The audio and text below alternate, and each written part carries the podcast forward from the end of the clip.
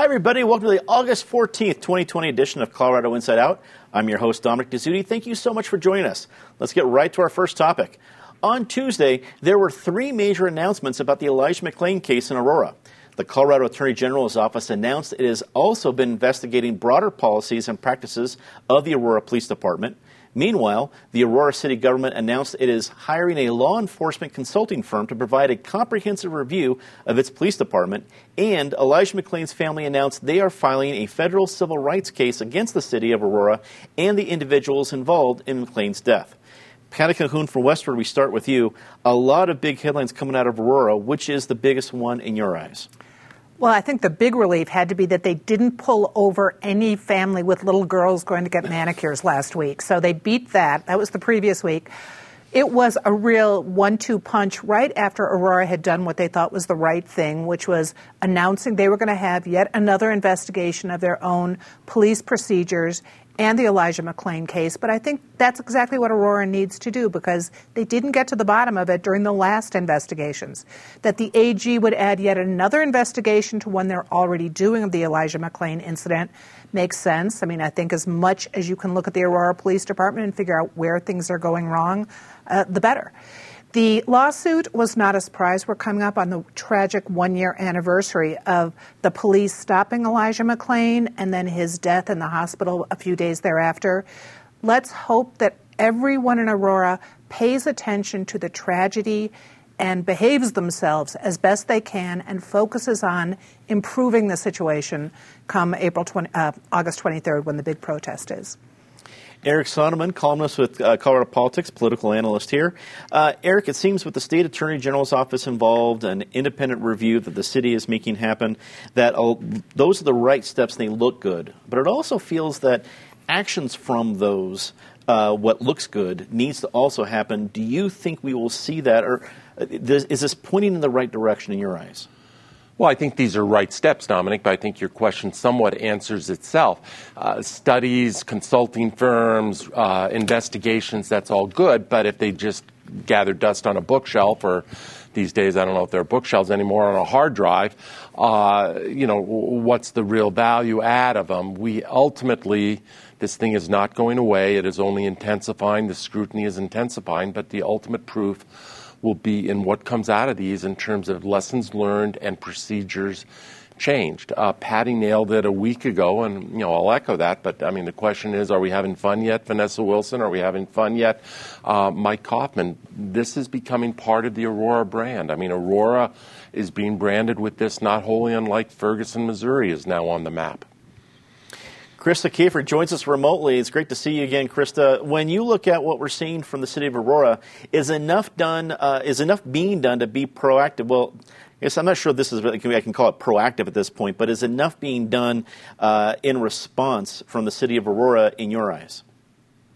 I think it really depends on how they follow through with these investigations. What do they come up with, and what do they do? Fact is, is that a young man should not die from just walking down the street at the wrong time and finding out how to prevent this from happening again. I think they need to look at ketamine. Ketamine is a powerful drug with some powerful applications, but should it be used in this instance? How did it contribute to this young man's death? So, looking at that, looking at other procedures, and making say Aurora, which is a fabulous city, making Aurora a safe place for everyone.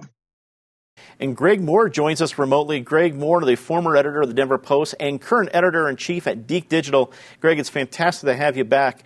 Uh, you know, as Patty talked about, we're almost a year from uh, the tragic uh, death of Elijah McClain.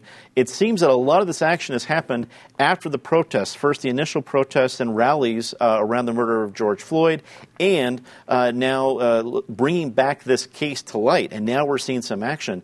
would you attribute some of the action that we're seeing to the recent rallies in Aurora?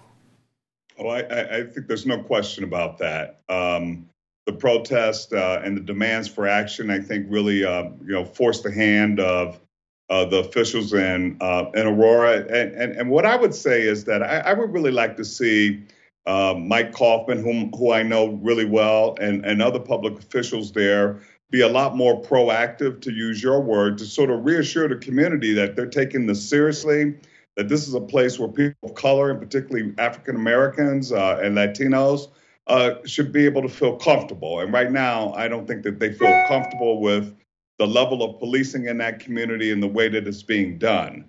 Uh, so, so uh, I, I, I, think the protest has uh, created a lot of pressure. I'm happy to see the the, the external investigations, uh, which I think will have more credibility, quite frankly, than the internal one. And uh, if you can combine that with more forceful declarations about the the, the values that they um, that they hold in, in in Aurora when it comes to policing and communities of color, I think that combination could could have some results that could represent real change. A poll released on Thursday revealed that the race to represent Colorado's 3rd congressional district is essentially tied. A survey of 400 likely voters found Diane Mitsch Bush, a Democrat with 43% support, and Lauren Boebert, a Republican with 42% support. 4% of voters were undecided, and three other candidates split the remaining 11%. In June, Boebert defeated incumbent Representative Scott Tipton for the Republican nomination. Uh, Eric, uh, you and I will be jumping into uh, the election season in September, a lot of ballot issues, but CD3, which was uh, not always sleepy, it's, it's been um, a big deal in Colorado, but this was not on anyone's radar that we're going to be talking about CD3, especially after June. Uh, Boebert pulled off a pretty big upset. I think that shows that she knows how to campaign. If you can beat Scott Tipton without knowing that, but now this is a race. What are you, what are you expecting uh, out of CD3 this fall?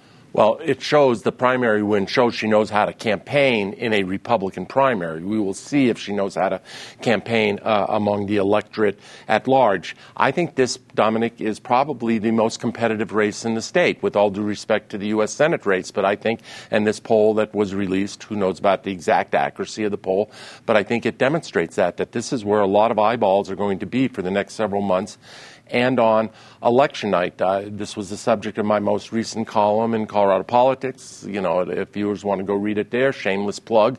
But I tried to, uh, my main thesis was that both of these candidates are a gigantic departure from the representatives that this district has known, whether on the Democratic side, dating back to Ray Kogovsek, Frank Evans, John Salazar, on the Republican side, dating back to Scott McInnis, Ben Nighthorse Campbell, Mike Strang, Scott Tipton this is what politics has become these days. If Congress really, the job description has changed. They don't even pass a budget anymore. Legislating is almost an afterthought. It's sound bites, it's feigned outrage, it's knowing your way to the cable television studio. Lauren Boebert is certainly uh, the candidate of that ilk. Uh, Diane Mitsch Bush is also much more sort of out there on the left than typical Democratic candidates have been. It will be interesting to watch, but it is definitely a new era in Congressional District 3. Chris, as you look at CD3 and specifically in a candidate like Lauren Boebert, uh, this is not a typical Republican. She is certainly a new kind of Republican uh, that uh, has made a, a, big impact with her big primary win. But CD3 is uh, a whole different kind of political beast when it, it, takes the entire western slope, a lot of mountain communities, but then it swings south. So you have the the uh, uh, includes Pueblo. So there are a lot of different communities. You really can't say here's what CD3 stands for because it includes way too many different kinds of Coloradans. Uh, what? How do you think this new kind of new kind of Republican is going to do in a district like CD3? Uh, I think we'll see. I mean, you're right about the, the district. We've got liberal Aspen, you've got conservative towns, you've got a, a kind of blue collar, old style democratic city like Pueblo. So it's a very diverse district that tends to be Republican.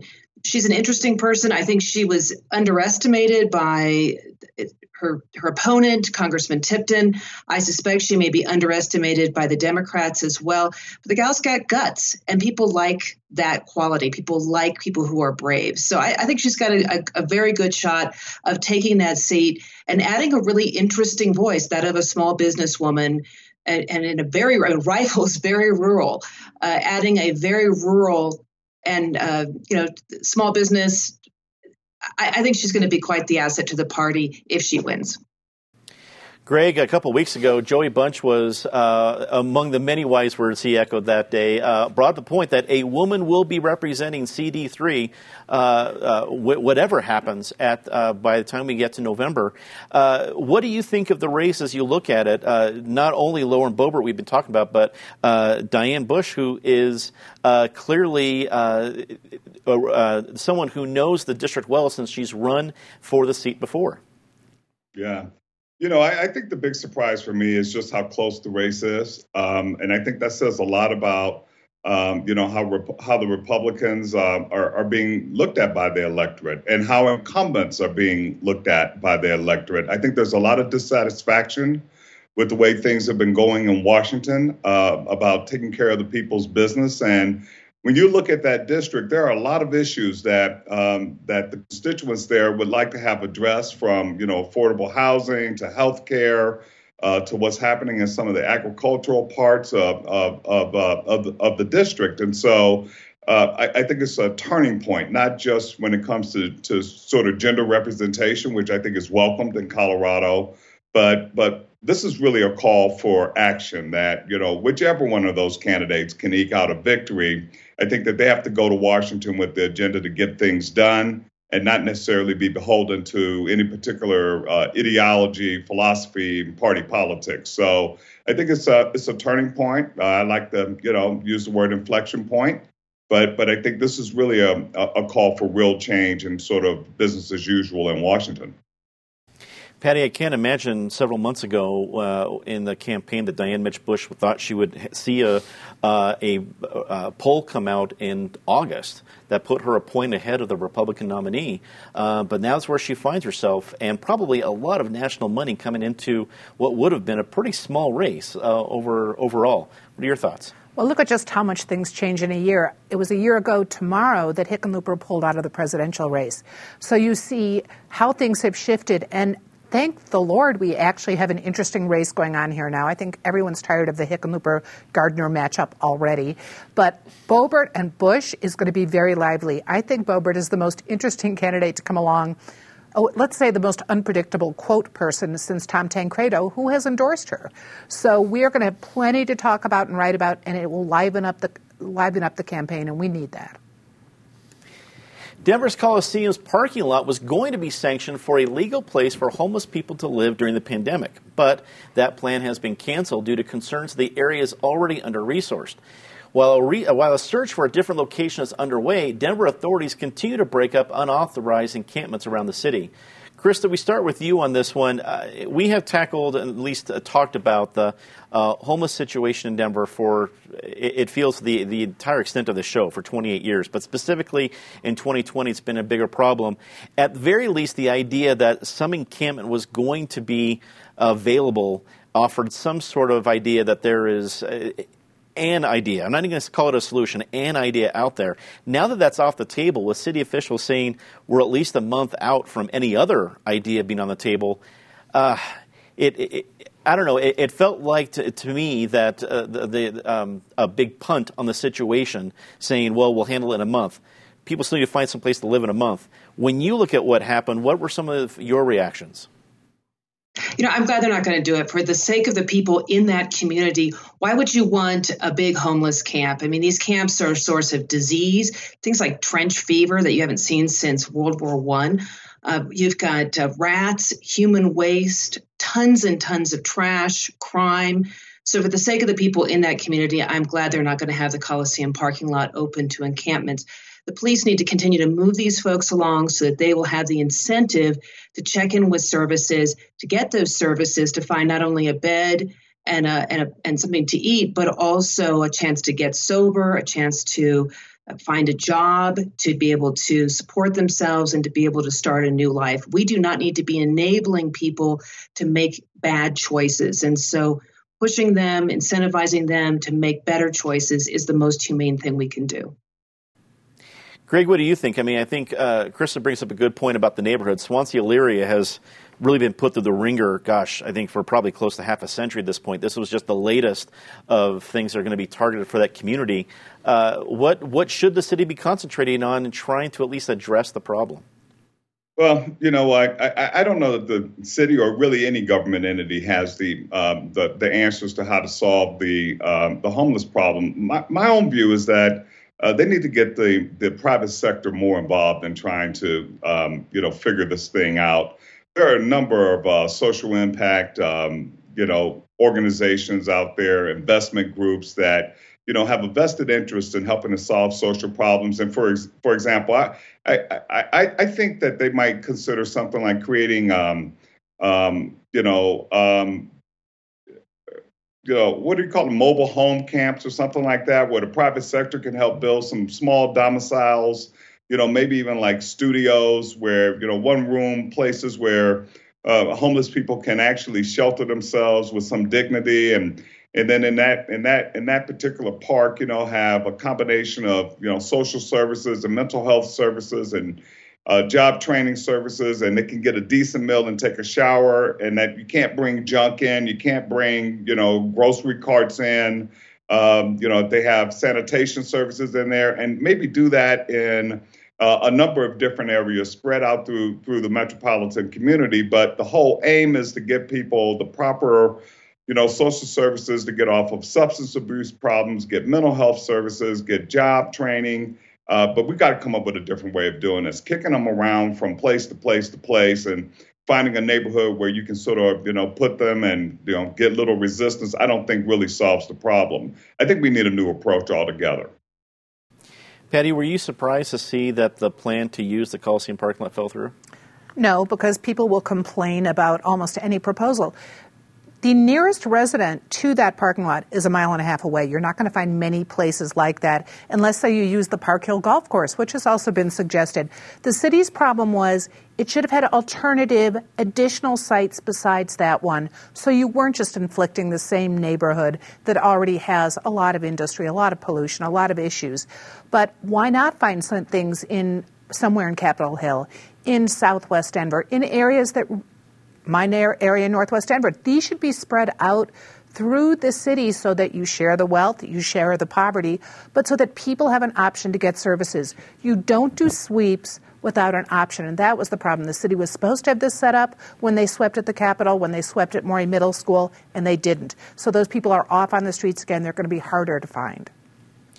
Eric, wrap it up for us. I mean, this is not a problem that the city or anybody else is going to solve um, with any one policy, but should uh, should actually be taken quicker to finding more alternative sites. The idea of waiting for a month seems. I, am not a city official. I don't know how long it takes. I'm, I'm just a citizen, but it feels that's a long time to wait until another set of possible places are found. Yeah, no, I'll echo a lot of what you know Patty and Krista and, and Greg have all said uh, you're right. It does seem like a punt, and it does seem like a, a, a long time. This is my first time in this studio in, I think, five months now. And just driving up Welton to get here, you now see, I wouldn't call a full encampment, but it's a mini encampment around the Blair Caldwell Library uh, and in other places. So this is, uh, it's sort of a metastasizing, excuse the word, but a metastasizing phenomenon uh, around Denver. From a social justice, environmental justice point of view, it was correct not to dump one more of these burdens on Elyria, Swansea, Globeville. But it has to go somewhere, and I'm with Patty that it shouldn't just be one it. It should be multiple, uh, as opposed to one mega complex. Break it up into two, three, four complexes. And I'm not aware of any neighborhood that is sort of standing in line, waving their hands, saying, "Bring it here, bring it here."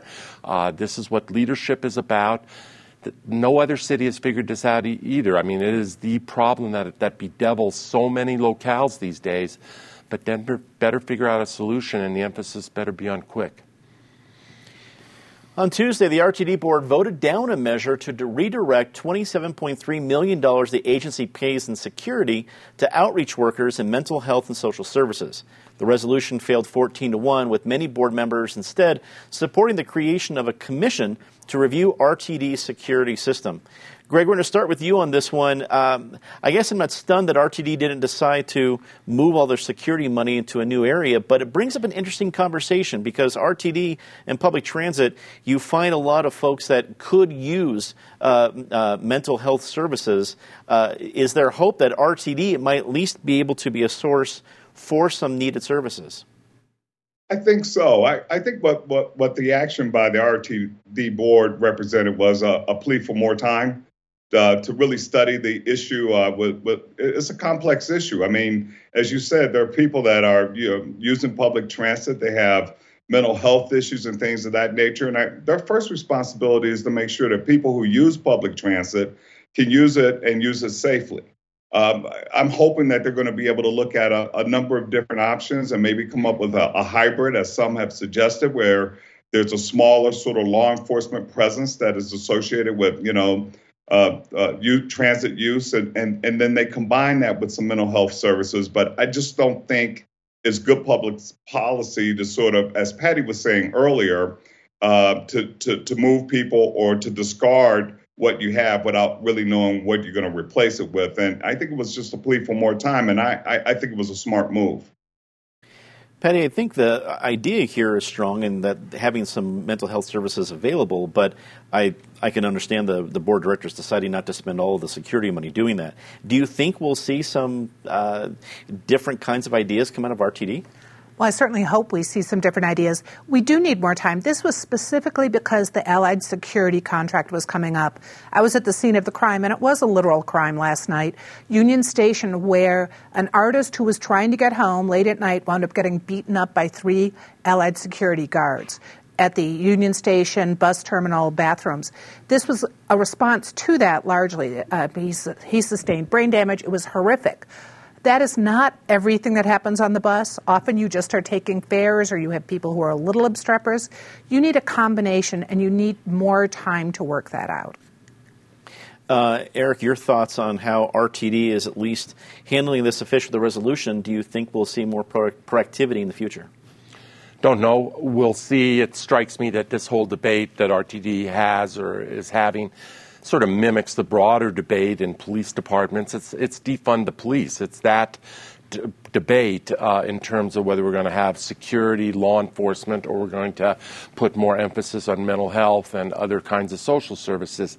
At the end of the day, I think the 14 to 1 vote was telling in that RTD, first and foremost, has to be a transit agency and run a transit operation, and Lord knows that is enough of a challenge for them at the moment, even before COVID, and now magnified by COVID, uh, before they can be a mental health agency.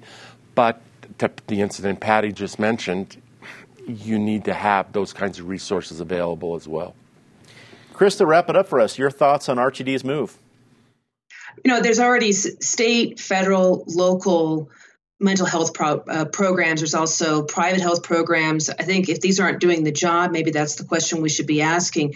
As we've done, as we've done this question, I keep having flashbacks of writing the O and the 15, uh, two pretty tough bus routes, and there's a lot of security needs there. A lot of folks depending on this kind of transit, and with the uptick in crime in this city, we need to make sure that those spaces are safe. It's time for our very favorite part of the show, Disgrace the Week. As always, Miss Calhoun, please start us off. And it is a disgrace packed week. I'm going to go partly with Mother Nature and the wildfires out west in Colorado, which are so horrific but also with Google Maps, which, in order to make sure people can avoid closed I 70 in Glenwood Canyon, is, set, is sending people in their little non four wheel drive cars through four wheel drive paths and over rivers. And uh, it is the craziest thing. If you are heading west, be careful when they had put out a, a warning to not use Cottonwood uh, Creek or Cottonwood Pass, like, okay, folks, people in four wheel drive Jeeps don't use that as often. Uh, Eric, your disgrace of the week. Oh, I'm with Patty. I think we should do a full 30 minute show on disgraces, but if I have to pick one, just when I think you can't get more cynical, President Trump's move to not fund the Postal Service or not give the Postal Service the resources that they clearly need to just cripple the whole vote by mail process. It's, it's a, it becomes a self fulfilling prophecy. So you, you, you predict it's going to be a disaster, you withhold the money, so then it becomes more problematic, and you get to say, I told you so. The cynicism and the voter suppression of it is just astounding. Krista, we go to you for your disgrace of the week. You know, I'm going to give it to two really evil people Sean and Desiree Andrews, who hunted down and shot and killed a dog that was walking on the sidewalk. And I, you know, I know crime is up in the city. There's a lot of nasty people, but to just find a dog and and kill that dog. I'm so glad these people are in jail, and I hope they stay there a long time. Here, here, Greg. We go to you next for your disgrace of the week. Uh, I'm, I'm going to give it to the Aurora Police Chief, uh, Vanessa Wilson, for refusing to do an interview with the Denver Post for their story on Sunday about police abuses at Aurora. And it goes right to the point I was making earlier about the failure of leaders there to sort of publicly address the concerns of, of the community and reassure them that uh, this is not going to be tolerated and that it's a daily, um, a daily focus for them. Time to say something nice, Patty. I'm going to return to Aurora, which is maybe the most interesting town in Colorado right now. Tomorrow, they always have an annual global festival because one out of five residents of Aurora is from another country. And they're having the Global Fest virtually this year. You could tune in on the Aurora Facebook, celebrate some good things about that city. Eric. I'm going to do the world's quickest two for First to you, Dominic, for your comments last week. I know that was not an easy situation, but thank you for setting a standard and raising the standard uh, around this table. Secondly, a woman, Meredith Latshaw, if I had the pronunciation correct, who was a beloved teacher at Grandview High School, killed in a freak accident camping with her family. A tree fell on her. And our friend around this table, Alan Gionet from Channel 4, mm-hmm. and his daughters were camping at the next site and were the first on the scene and administered her wonderful care in her, in her last moments. Thank you, Eric. Appreciate that. Krista, we go to you for your Say Something Nice. I'm going to give it to Councilwoman Candi CdeBaca. She wants to abolish the Denver police and put in some kind of a peace force. I live in the suburbs, and the minute that press release went out, my home value went way, way up. So, you know what? This little tiny house is now worth a lot of money. Thank you so much, Councilwoman. and Greg, we go to you for your say something nice. Um, I'm going to say something nice about uh, Pastor Brian Cedarwall of the uh, Denver Dream Center. They're going to be giving away 200,000 pounds of food to families affected by the pandemic uh, every Friday at the Pepsi Center, and and that's through the generosity of the Greater Denver Metro Denver community. Just a really, really great thing to see happen. Great to see that kind of thing happening. That is all the time we have for this episode of Colorado Inside Out. For everybody here at PBS 12, thank you so much for watching. Good night.